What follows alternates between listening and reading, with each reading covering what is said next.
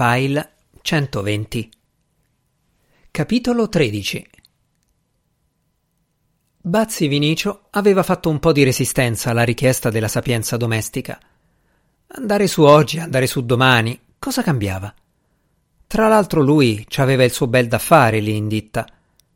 Ma la sapienza domestica gli aveva detto anche solo per farsi vedere che, se no, cosa vanno a pensare che lo lasciamo lì come se fosse il figlio di nessuno? E vabbè, aveva detto il Bazzi, ma va su nel tempo del pranzo, col gioiello. Una volta arrivato in ospedale, chiede informazioni, vola al reparto di medicina, inquadra la camera numero 8 e fa per entrare, quando una voce da dietro Cosa fa? Fermo lì. Ma non lo vede il cartello con la scritta Visite vietate? Ma io sono il suocero, risponde il Bazzi. Era ora che qualcuno della famiglia si facesse vivo, risponde quella che poi è una suora col naso schiacciato dei pugili. E allora posso entrare? chiede il Bazzi. Senza il permesso del professore no. Cos'è? Ci vuole il passaporto? scherza lui. Ma la suora pugile gli dice Aspetti qui.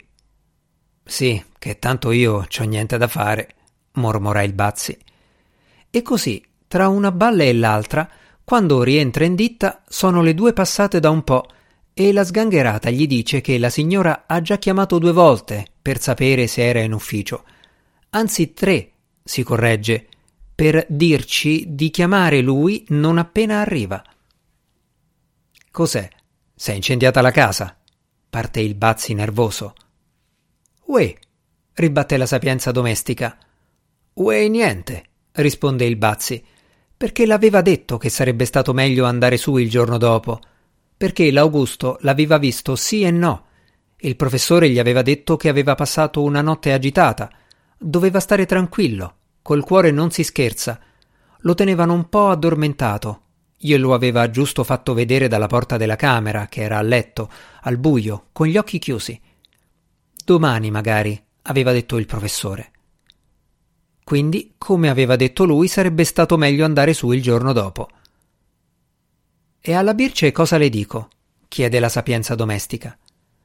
Dille che sta benino, risponde il Bazzi. D'altronde, uè, come ha detto il professore, bisogna avere pazienza, dare tempo al tempo.